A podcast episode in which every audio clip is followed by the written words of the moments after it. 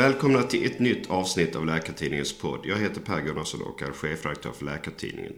Idag kommer jag att prata med Marie-Louise Hennel Sandström, läkare, specialist i allmänmedicin och riksdagsledamot från Göteborg för Moderaterna. Välkommen hit! Tack så mycket!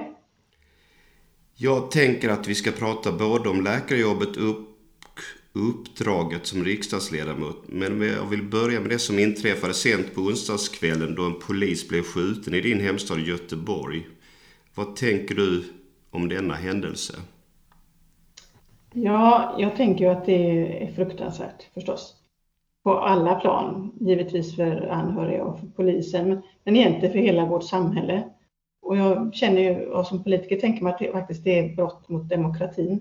När man ger sig på samhällets, man nu får säga det, samhällets stöttepelare, man ger sig på en tjänsteman i sitt yrkesutövande, så är det väldigt grovt övertramp och eh, oerhört allvarligt såklart. Idag är det fredag den 2 juli och igår meddelade din partiledare Ulf Kristersson att han inte såg någon möjlighet att bilda regering. Samtidigt är det oklart om statsminister Stefan Löfven kan göra detta. Vad ser du för väg ut ur den nuvarande situationen? Ja, det är en eh, spännande tid får man ju säga. Jag som moderat hade jag förstås hoppats att vi skulle rösta om eh, Ulf Kristersson som statsminister på måndag. Nu blir det ju inte så. Och det är ju, som alla säkert har fått höra, är det ju väldigt hårfint. Det handlar ju om eh, väldigt få, eller ett mandat egentligen.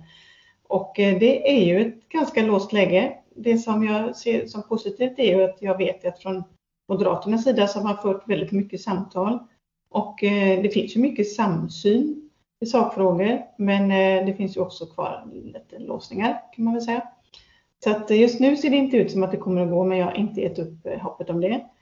Och jag vet ju att, att Stefan Löfven har fått pinnen nu, eller stafettpinnen nu gå vidare. Och även det ser ju också ganska svårt ut, precis som du säger. Det är ju ett ganska låst läge där också. Så jag tror att det här kommer eh, inte vara färdigt på tisdag som nu voteringen är an, eh, an, ja, den är i alla fall föreslagen då. Det vet vi inte än om det blir. Jag tror inte att det kommer att sluta där. Jag tror att det kommer att fortsätta med de här diskussionerna. Någonstans måste ju någon ändå ge med sig. Och annars är det ju extra val, vilket jag tror att ganska många hoppas att vi inte ska ha så här nära in på det ordinarie valet.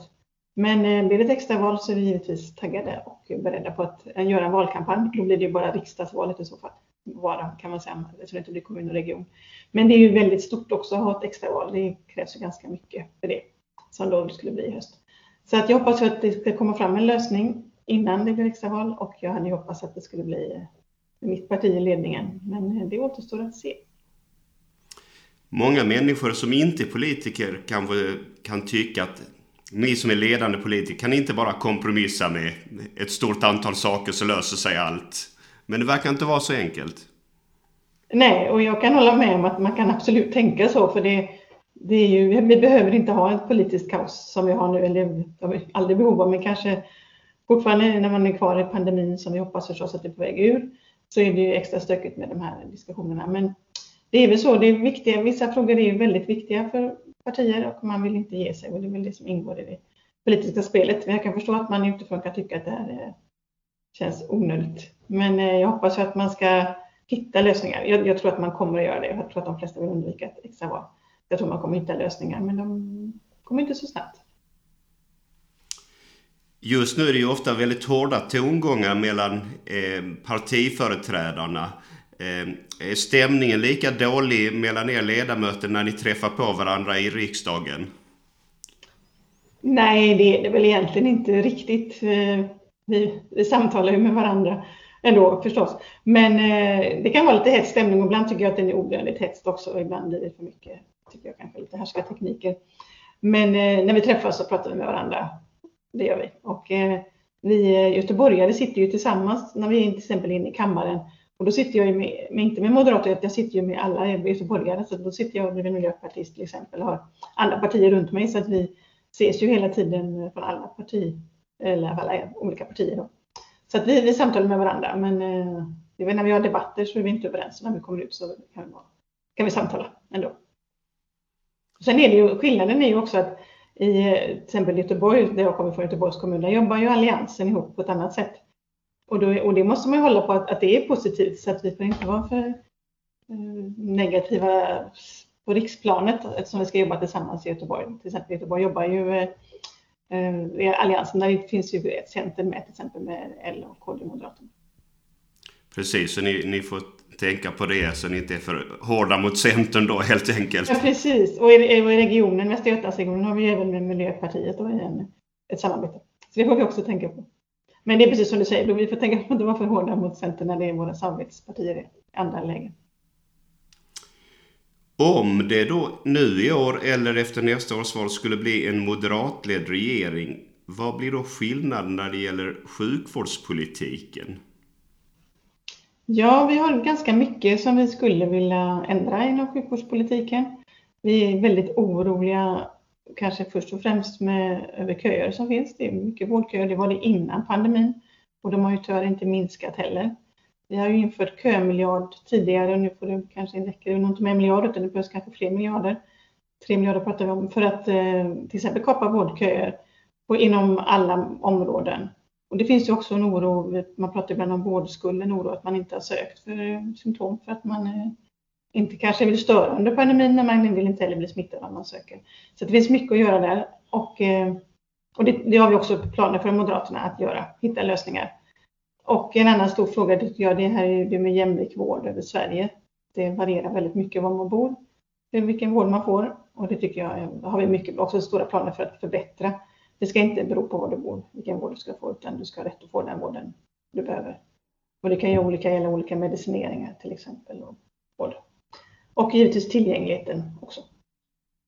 Så där jobbar vi också mycket med det, med tillgängligheten. Nu måste vi backa lite och presentera dig eh, lite till.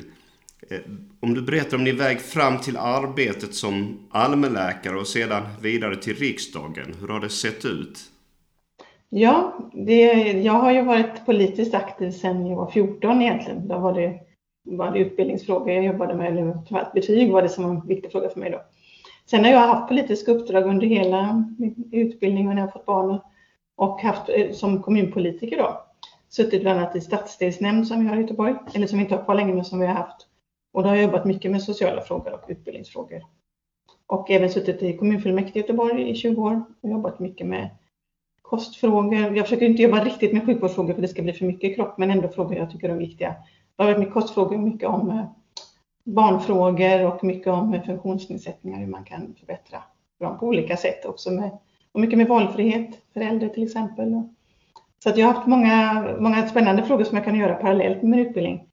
Jag är ju specialist i allmänmedicin och har en tjänst, det heter Gråbo vårdcentral som ligger i Lerums kommun utanför Göteborg. Där jag har varit anställd i 14 år. Och var ju tjänstledig då, blev tjänstledig från 2018 när jag kom in i riksdagen. Och sen eh, under förra våren 2020 så har jag börjat jobba extra igen som läkare just för att hjälpa till under pandemin och varit inne ganska mycket och jobbat, men fortfarande varit riksdagsledamot såklart som vanligt. Det måste man vara då, för det är mitt förstahandsyrke nu, uppdrag.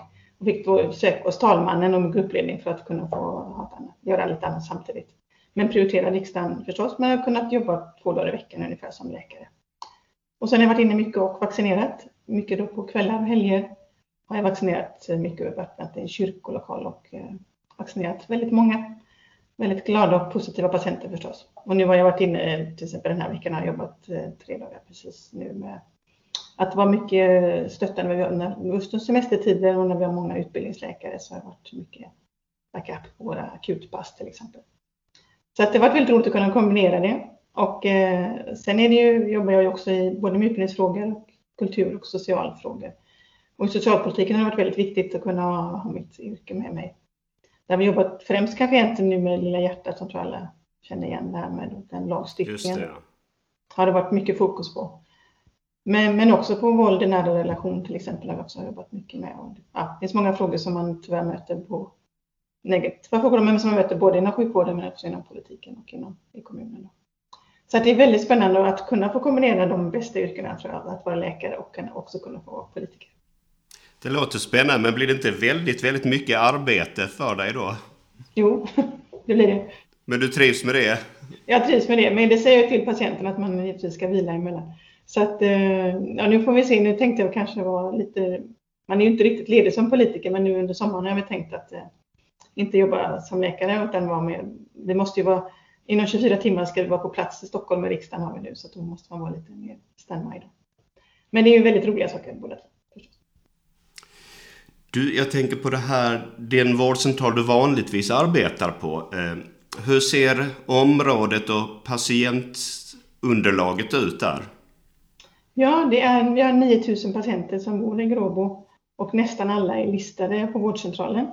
Vi har inte så många konkurrenter just i närheten, men eh, många jobbar också i Göteborg som ändå är ganska nära och då kan man vara listad i Göteborg.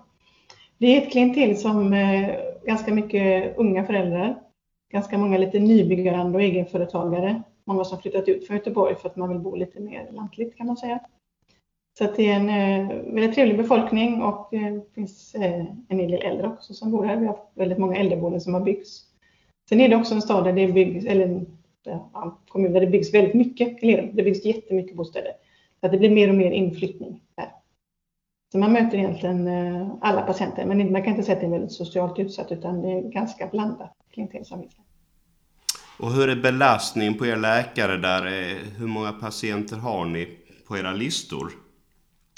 Ja, det är ju inte så som man hade önskat. Vi har haft lite brist på specialister. Ja, det är väl lite för långt från Göteborg för att man alltid som göteborgare vill pendla då. Så att eh, om målet ska vara 1500 så ligger vi kanske på 2000, 2300 eller någonting. Och ja, ungefär. Så att, men just nu så kommer vi få en specialist till i höst som vi ser fram emot. Just det, så då, då lättar det lite grann då ja? Ja, men precis. Och, men det, jag, sen jag gick på tjänstledighet så har det varit svårt att få in en eh, specialist. Eller vi har inte fått in en specialist. Men nu kommer det, vilket är jättebra. Utan vi har haft många utbildningsläkare, många vikariater och många med, med SD plus till exempel, man också läser svenska. Så att vi har eh, många nya kollegor som behöver ganska mycket stöttning i början nu. Mm. Då kom vi in på det här med arbetet med en primärvårdsreform som ju eh, är på väg nu. Eh, men jag tänker att det har ju varit på väg många gånger tidigare under åren också, men det har ju aldrig riktigt lyckats, tror jag man vågar säga. Eh, har du något hopp om att det här gången ska bli en verklig förändring? Ja, det sista som ger är väl hoppet. Jo, men jag, jag, jag hoppas verkligen att det ska bli en förändring. Och eh, till exempel med att man vill ha en fast läkarkontakt, det är som både läkare och patienter önskar, att det ska bli verklighet också. Så att, eh, jag ger inte upp hoppet, men det är nog en del kvar att göra. Och det är ju viktigt att vi eh, ja, gör vår röst hörd då, så att vi talar om hur verkligheten ser ut. Men jag har hoppet att det ska fungera. Om det blir en större reform den här gången, vilka tycker du är de viktigaste komponenterna i en sådan? Ja, alltså för det första egentligen är ju det är ju en ja, fungerande arbetssituation, tänker jag egentligen, både för för personalen förstås, men också att, att, att få nöjda patienter. Men jag, jag, tänker det är ju, ja, alltså fast läkarkontakt är väl egentligen det som är det som alla frågar efter hela tiden. Och det, det är viktigt att det blir så.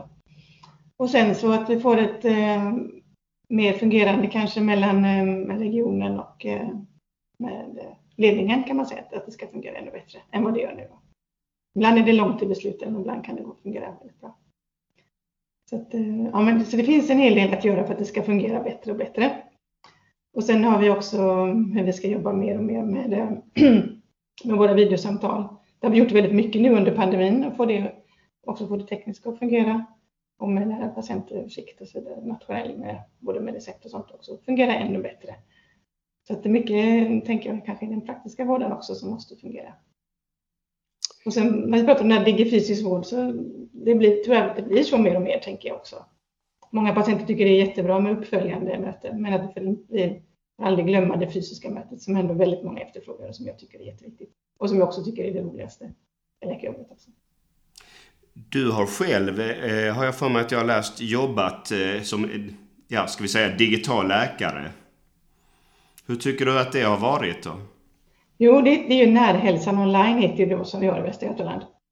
Jo, det, jag började med det framförallt, eh, jag gick inte en utbildning innan jag kom in i riksdagen, men framförallt har det varit eh, under pandemin som det har varit med eh, många ja, sjukskrivningssamtal har det varit kanske det främsta. Men också egentligen också allt möjligt. När man har ett, ett sånt akutpass så kan det vara vad som helst som ringer. Jag har väl märkt att det har varit eh, väldigt många yngre och äldre som använder det men eh, på slutet så kom det väl kanske fler och fler äldre som började använda det. Men mer, mer yngre patienter, och blir man lite orolig de äldre patienterna som också ska komma fram.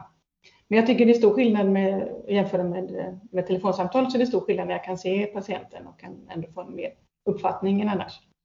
Sen har det varit lite tekniskt i början, men det fick man, ju, man får ju träna även patienterna faktiskt hur man ska göra och hur de har fått lära sig. Men, eh, men också positivt, många tycker att det är fantastiskt bra att man eh, faktiskt kan vara, ringa hemifrån då, eller ha videosamtalet hemifrån. Och att man då inte ville komma in till vården när det var under värsta pandemin kan man säga. Så många så fördelar men också förbättringspotential. Just det.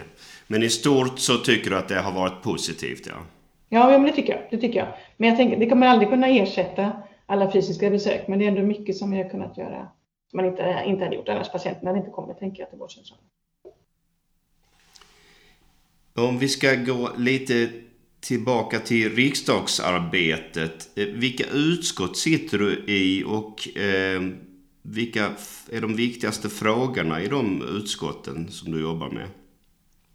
Eh, ja, jag sitter då i utbildningsutskottet och där har jag hand om eh, högre utbildning, alltså eh, universitet och högskola. Jag har hand om studiestöd och eh, forskning och eh, rymdforskning också, de mina områden.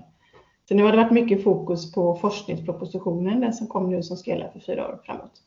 Så det har varit stort fokus på det och väldigt roligt att det äntligen kom. Det blir lite försenad några månader, men vi slutdebatterade den här forskningspropositionen i april i år. Och där finns det också givetvis mycket mer att göra, men vi var inte helt överens från Moderaternas sida. Men det är viktigt att man, man satsar mer på forskning, eh, ja, mycket mer på basforskning kan man säga, på både högskola och universitet.